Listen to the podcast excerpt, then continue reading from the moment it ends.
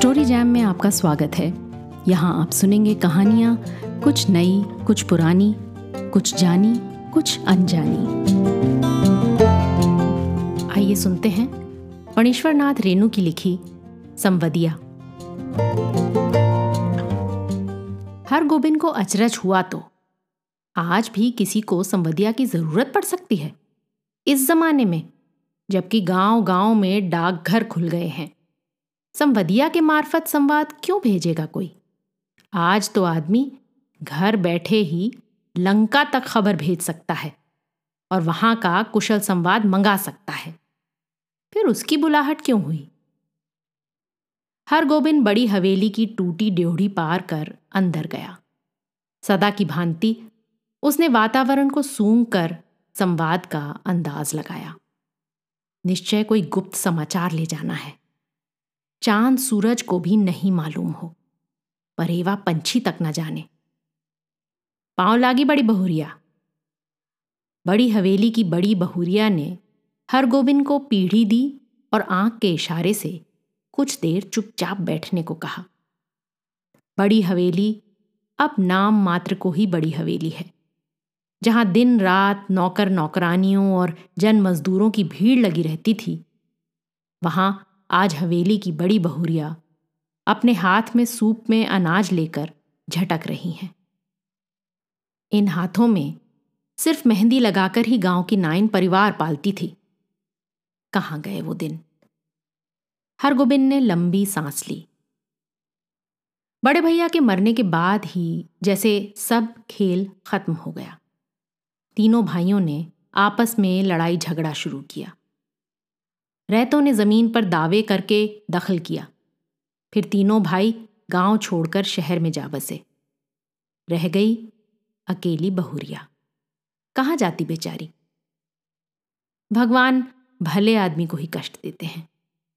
नहीं तो एक घंटे की बीमारी में बड़े भैया क्यों मरते? बड़ी बहुरिया की देह से जेवर खींच छीन बंटवारे की लीला हुई थी। हरगोबिंद ने देखी है अपनी आँखों से द्रौपदी चीर हरण लीला। बनारसी साड़ी को तीन टुकड़े करके बंटवारा किया था निर्दयी भाइयों ने। बेचारी बड़ी बहुरिया। गाँव की मोदाइन बूढ़ी न जाने कब से आँगन में बैठकर बड़बड़ा रही थी। उधार का सौदा खाने में बड़ा मीठा लगता है और दाम देते समय मोदियाइन की बात कड़वी लगती है। मैं आज दाम लेकर ही उठूँगी। बड़ी बहुरिया ने कोई जवाब नहीं दिया। हरगोबिंद ने फिर लंबी सांस ली। जब तक ये मोदियाइन आँगन से नहीं टलती, बड़ी बहुरिया हरगोबिंद से कुछ नहीं बोलेंगी। वो अब चुप नहीं रह सका। मोदियाइन काकी, बाकी बकाया वसूलने का ये काबुली कायदा तो तुमने खूब सीखा है। काबुली कायदा सुनते ही मोदियाइन तमक कर खड़ी हो गई। चुप रह मुझो से। निमूझिए।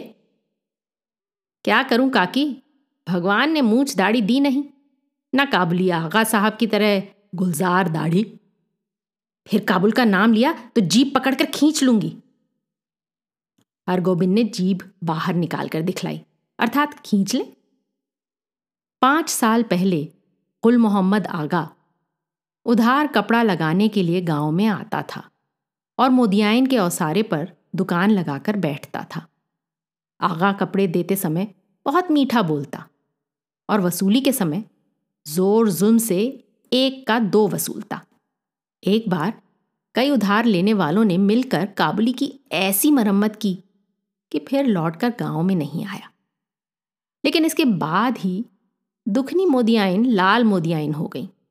काबुली क्या काबुली बादाम के नाम से भी चिढ़ने लगी मोदियाइन। गाँव के नाच वालों ने नाच में काबुली का स्वांग किया था। तुम हमारा मुल्क जाएँगा मोदियाइन। अम काबुली बादाम पिस्ता अखरोट खिलाएँगा। मोदियाइन बड़बड़ाती गाली देती हुई चली गई तो बड़ी बहुरिया ने हरगोबिंद से कहा, हरगोबिंद भाई, तुमको एक संवाद ले जाना है। आज ही बोलो, जाओगे ना? कहाँ? मेरी माँ के पास। हरगोबिंद बड़ी बहुरिया की छलछलाई आँखों में डूब गया। कहिए, क्या संवाद है? संवाद सुनाते समय बड़ी बहुरिया सिसकियाँ लेने लगी। हरगोबिंद की आँखें भी भर आईं। बड़ी हवेली की लक्ष्मी को पहली बार इस तरह सिसकते देखा है हरगोबिंद ने। वो बोला, बड़ी बहुरिया, दिल को कड़ा कीजिए। और कितना कड़ा करूँ दिल? माँ से कहना, मैं भाई भाभीियों की नौकरी करके पेट पालूँगी। बच्चों के जूठन खाकर एक कोने में पड़ी रहूँगी। लेकिन यहाँ अब नहीं। अब नहीं रह सकूँगी। कहना, यदि माँ मुझे यहाँ से नहीं ले जाएगी तो मैं मैं किसी दिन गले में घड़ा बांधकर पोखरे में डूब मरूँगी। बथुआ साग खाकर कब तक जीऊं? किसके लिए? किस लिए? हर गोबिंद का रोम रोम कलपने लगा। देवर देवरानियाँ भी कितने बेदर्द हैं। ठीक अगहनी धान के समय बाल बच्चों को लेकर शहर से आएँगे। दस पंद्रह दिनों में कर्ज उधार की ढेरी लगाकर वापस जाते समय दो दो मन के हिसाब से चावल चूड़ा ले जाएँगे। फिर आम के मौसम में आकर हाजिर, कच्चा पक्का आम तोड़कर बोरियों में बंद करके ले जाएँगे। फिर उलटकर भी नहीं देखते। राक्षस है सब। बड़ी बहुरिया आंचल के खूंट से पाँच रुपए का एक गंदा नोट निकालकर बोली, पूरा राह खर्च भी नहीं जुटा सकी। आने का खर्च माँ से मांग लेना।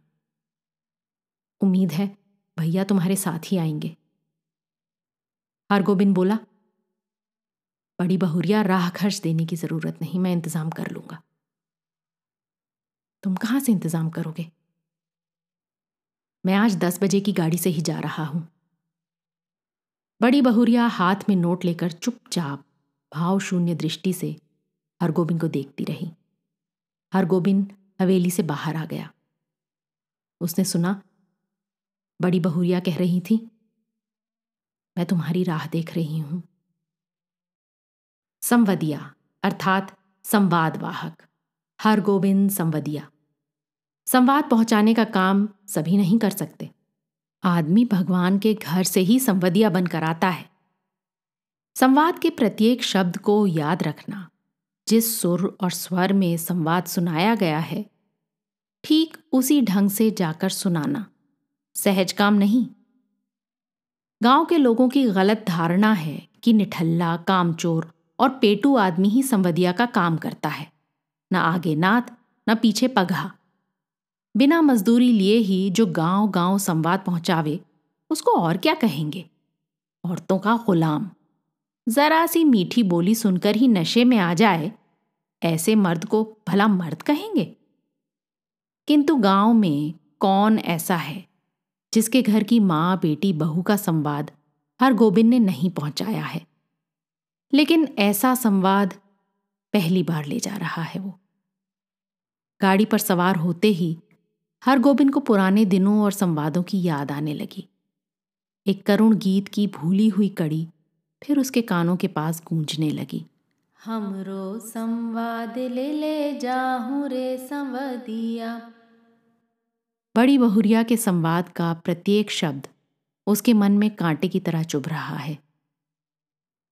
किसके भरोसे यहाँ रहूँगी? एक नौकर था वो भी कल भाग गया। गाय खूंटे से बंधी भूखी प्यासी ही कर रही है। मैं किसके लिए इतना दुख झेलूं? हर गोबिंद ने अपने पास बैठे हुए एक यात्री से पूछा, क्यों भाई साहब, थाना बिहपुर में डाक गाड़ी रुकती है या नहीं? यात्री ने मानो कुढ़कर कहा, थाना बिहपुर में सभी गाड़ियाँ रुकती हैं। हर गोबिंद ने भांप लिया, ये आदमी चिड़चिड़े स्वभाव का है। इससे कोई बातचीत नहीं जमेगी। वो फिर बड़ी बहुरिया के संवाद को मन ही मन दोहराने लगा। लेकिन संवाद सुनाते समय वो अपने कलेजे को कैसे संभाल सकेगा? बड़ी बहुरिया संवाद कहते समय जहाँ जहाँ रोई हैं, वहाँ वो भी रोएगा। कटिहार जंक्शन पहुंचकर उसने देखा, पंद्रह बीस साल में बहुत कुछ बदल गया। अब स्टेशन पर उतरकर किसी से कुछ पूछने की ज़रूरत नहीं। गाड़ी पहुँची और तुरंत भोंपे की आवाज़ अपने आप निकलने लगी। थाना बिहपुर खगड़िया और बरौनी जाने वाले यात्री तीन नंबर प्लेटफॉर्म पर चले जाएँ। गाड़ी लगी हुई है। हरगोबिंद प्रसन्न हुआ। कटिहार पहुँचने के बाद ही मालूम होता है कि सचमुच सुराज आया है। इसके पहले कटिहार पहुंचकर किस गाड़ी में चढ़ें और किधर जाएँ, इस पूछताछ में ही कितनी बार उसकी गाड़ी छूट गई है। गाड़ी बदलने के बाद फिर बड़ी बहुरिया का करुण मुखड़ा उसकी आँखों के सामने उभर गया। हर गोबिंद भाई, माँ से कहना, भगवान ने आँखें फेर ली, लेकिन माँ तो है। किस लिए? किस लिए मैं बथुआ साग खाकर कब तक जीऊं? थाना बिहपुर स्टेशन पर जब गाड़ी पहुँची तो हरगोबिंद का जी भारी हो गया। इसके पहले भी कई भले बुरे संवाद लेकर वो इस गाँव में आया है। कभी ऐसा नहीं हुआ। उसके पैर गाँव की ओर बढ़ ही नहीं रहे थे। इसी पगडंडी से बड़ी बहुरिया अपने मैके लौट आएँगी। गाँव छोड़कर चली जाएँगी। फिर कभी नहीं जाएँगी। हर गोबिंद का मन कलपने लगा। तब गाँव में क्या रह जाएगा? गाँव की लक्ष्मी ही गाँव छोड़कर चली आएगी? किस मुँह से वो ऐसा संवाद सुनाएगा? कैसे कहेगा कि बड़ी बहुरिया बथुआ साग खाकर गुजर कर रही हैं? सुनने वाले हरगोबिंद के गाँव का नाम लेकर थूकेंगे। कैसा गाँव है, जहाँ लक्ष्मी जैसी बहुरिया दुख भोग रही है? अनिच्छापूर्ण हरगोबिंद ने गाँव में प्रवेश किया। हरगोबिंद को देखते ही गाँव के लोगों ने पहचान लिया। जलालगढ़ गाँव का संवदिया आया है। ना जाने क्या संवाद लेकर आया है? राम राम भाई, कहो कुशल समाचार है ना? राम राम भैया जी, भगवान की दया से सब आनंदी है। उधर पानी बूंदी पड़ा है? बड़ी बहुरिया के बड़े भाई ने पहले हरगोबिंद को नहीं पहचाना। हरगोबिंद ने अपना परिचय दिया तो उन्होंने सबसे पहले अपनी बहन का समाचार पूछा। दीदी कैसी हैं? भगवान की दया से सब राज़ी खुशी है। मुँह हाथ धोने के बाद हर गोबिंद की बुलाहट आँगन में हुई। अब हर गोबिंद कांपने लगा। उसका कलेजा धड़कने लगा। ऐसा तो कभी नहीं हुआ। बड़ी बहुरिया की छलछलाई हुई आँखें। सिस्कियों भरा हुआ संवाद। उसने बड़ी बहुरिया की बूढ़ी माता को पाँव लागी की। बूढ़ी माता ने पूछा कहो बेटा, क्या समाचार है? माई जी, आपके आशीर्वाद से सब ठीक है। कोई संवाद? संवाद? जी, संवाद तो कोई नहीं।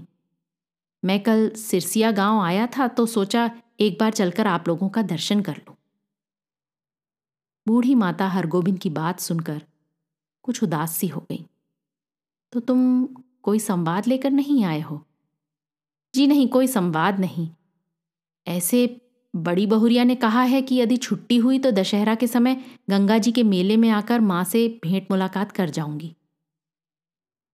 बूढ़ी माता चुप रही। हरगोबिंद बोला, छुट्टी कैसे मिले? सारी गृहस्थी बड़ी बहुरिया के ऊपर ही है। बूढ़ी माता बोली, मैं तो बबुआ से कह रही थी कि जाकर दीदी को लिवा लाओ, यहीं रहेगी। वहाँ अब क्या रह गया है? ज़मीन जायदाद तो सब चली ही गई। तीनों देवर अब शहर में जाकर बस गए हैं। कोई खोज खबर भी नहीं लेते। मेरी बेटी अकेली। नहीं माए जी, ज़मीन जायदाद अभी अभी भी कुछ कम नहीं। जो है, वही बहुत है। टूट भी गई है तो आखिर बड़ी हवेली ही है, स्वांग नहीं, ये बात ठीक है। मगर बड़ी बहुरिया का तो सारा गाँव ही परिवार है। हमारे गाँव की लक्ष्मी है बड़ी बहुरिया। गाँव की लक्ष्मी गाँव को छोड़कर बाहर कैसे जाएगी? यूँ देवर लोग हर बार आकर ले जाने की जिद करते हैं। बूढ़ी माता ने अपने हाथ हर गोबिंद को जलपान लाकर दिया। पहले थोड़ा जलपान कर लो बबुआ। जलपान करते समय हर गोबिंद को लगा, बड़ी बहुरिया दालान पर बैठी उसकी राह देख रही हैं। भूखी, प्यासी। रात में भोजन करते समय भी बड़ी बहुरिया मानो सामने आकर बैठ गई। कर्ज उधार अब कोई देते नहीं।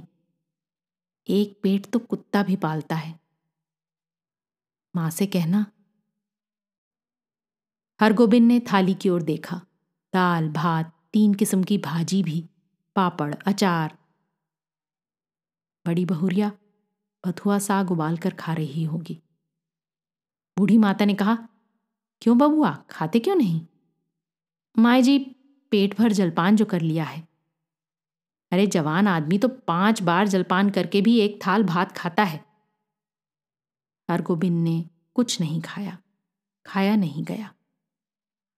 समदिया डट कर खाता है और अफर कर सोता है, किंतु हरगोबिंद को नींद नहीं आ रही है। ये उसने क्या किया? क्या कर दिया? वो किस लिए आया था? वो झूठ क्यों बोला? नहीं नहीं, सुबह उठते ही वो बूढ़ी माता को बड़ी बहुरिया का सही संवाद सुना देगा। अक्षर अक्षर। माए जी आपकी इकलौती बेटी बहुत कष्ट में है। आज ही किसी को भेजकर बुलवा लीजिए। नहीं तो वो सचमुच कुछ कर बैठेगी। आखिर किसके लिए वो इतना सहेगी? बड़ी बहुरिया ने कहा है, भाभी के बच्चों की जूठन खाकर एक कोने में पड़ी रहेगी।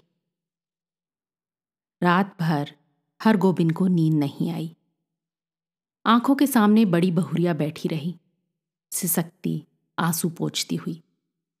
सुबह उठकर उसने दिल को कड़ा किया। वो संवदिया है। उसका काम है सही सही संवाद पहुंचाना। वो बड़ी बहुरिया का संवाद सुनाने के लिए बूढ़ी माता के पास जा बैठा। बूढ़ी माता ने पूछा, क्या है बबुआ? कुछ कहोगे? माँ जी, मुझे इसी गाड़ी से वापस जाना होगा, कई दिन हो गए। अरे, इतनी जल्दी क्या है? एक आध दिन रहकर मेहमानी कर लो। नहीं माँ जी, इस बार आज्ञा दीजिए। दशहरा में मैं बड़ी बहुरिया के साथ आऊँगा। तब डट कर पंद्रह दिनों तक मेहमानी करूँगा। बूढ़ी माता बोली, ऐसी जल्दी थी तो आए ही क्यों? सोचा था, बिटिया के लिए दही चूड़ा भेजूँगी। सो दही तो नहीं हो सकेगा आज। थोड़ा चूड़ा है बासमती धान का, लेते जाओ। चूड़ा की पोटली बगल में लेकर हरगोबिन आँगन से निकला तो बड़ी बहुरिया के बड़े भाई ने पूछा, क्यों भाई राह खर्च है तो? हरगोबिन बोला, भैया जी, आपकी दुआ से किसी बात की कमी नहीं। स्टेशन पहुंचकर हरगोबिंद ने हिसाब किया। उसके पास जितने पैसे हैं, उससे कटिहार तक का ही टिकट खरीद सकेगा। और यदि चौनी नकली साबित हुई तो सहमापुर तक ही। बिना टिकट के वो एक स्टेशन भी नहीं जा सकेगा। डर के मारे उसकी देह का आधा खून सूख जाएगा। गाड़ी में बैठते ही उसकी हालत अजीब हो गई। वो कहाँ आया था? क्या करके जा रहा है? बड़ी बहुरिया को क्या जवाब देगा? यदि गाड़ी में निर्गुण गाने वाला सूरदास नहीं आता तो न जाने उसकी क्या हालत होती। सूरदास के गीतों को सुनकर उसका जी स्थिर हुआ थोड़ा। कि आहो रामा, नहरा को सुख सपन भयो अब, देश पिया को डोलिया चली, भाई रो मती, यही कर्म की गति। सूरदास चला गया तो उसके मन में बैठी हुई बड़ी बहुरिया फिर रोने लगी। किसके लिए इतना दुख सहूं? पाँच बजे भोर में वो कटिहार स्टेशन पहुँचा। भोंपे से आवाज़ आ रही थी। बैरगाछी, कुसियार और जलालगढ़ जाने वाले यात्री एक नंबर प्लेटफॉर्म पर चले जाएँ। हर गोबिंद को जलालगढ़ जाना है, किंतु वो एक नंबर प्लेटफॉर्म पर कैसे जाएगा?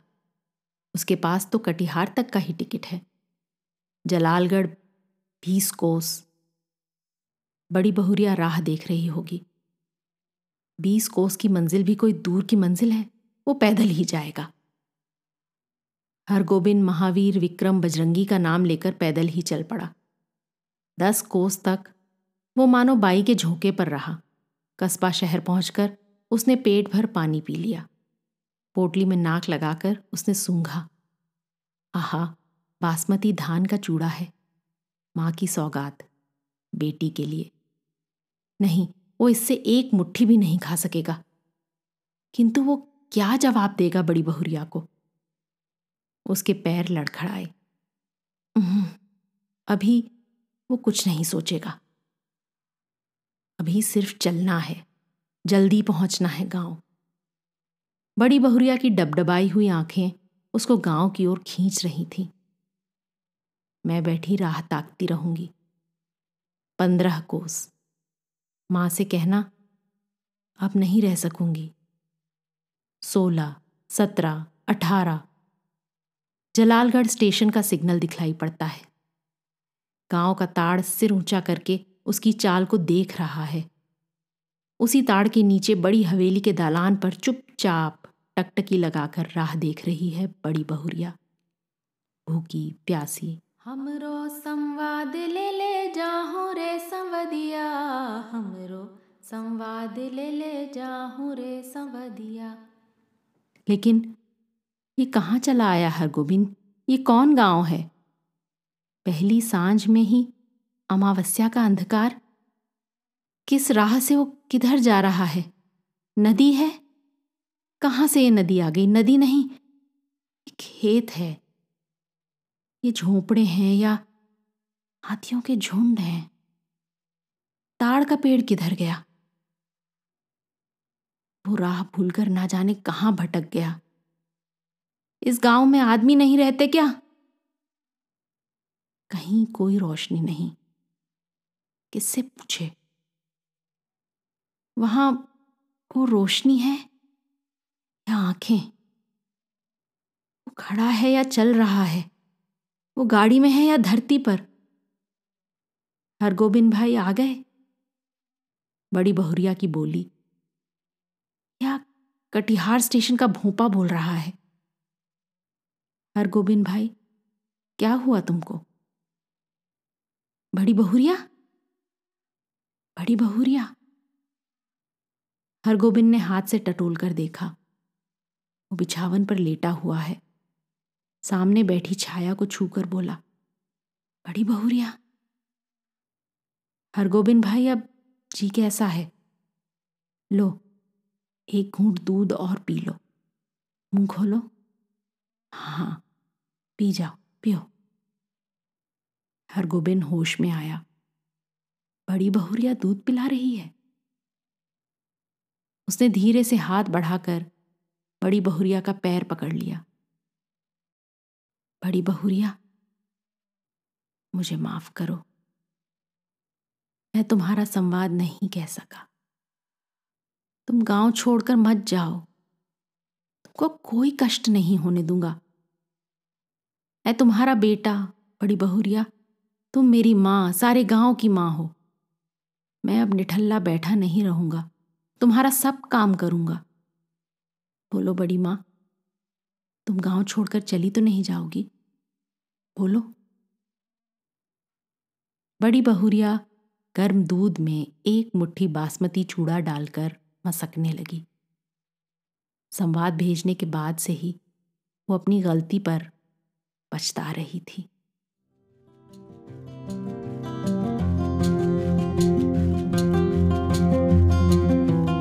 आज की कहानी आपको कैसी लगी, अपने कमेंट्स ज़रूर लिखिएगा। साथ ही सब्सक्राइब कीजिएगा। आपके फैमिली और फ्रेंड्स में आप जैसे ही कहानियों के शौकीन, कदरदान और हैं, उन्हें ये कहानी व्हाट्सएप पर फॉरवर्ड करें। अगली बार फिर मिलेंगे एक और कहानी, लेख या कविता के साथ। तब तक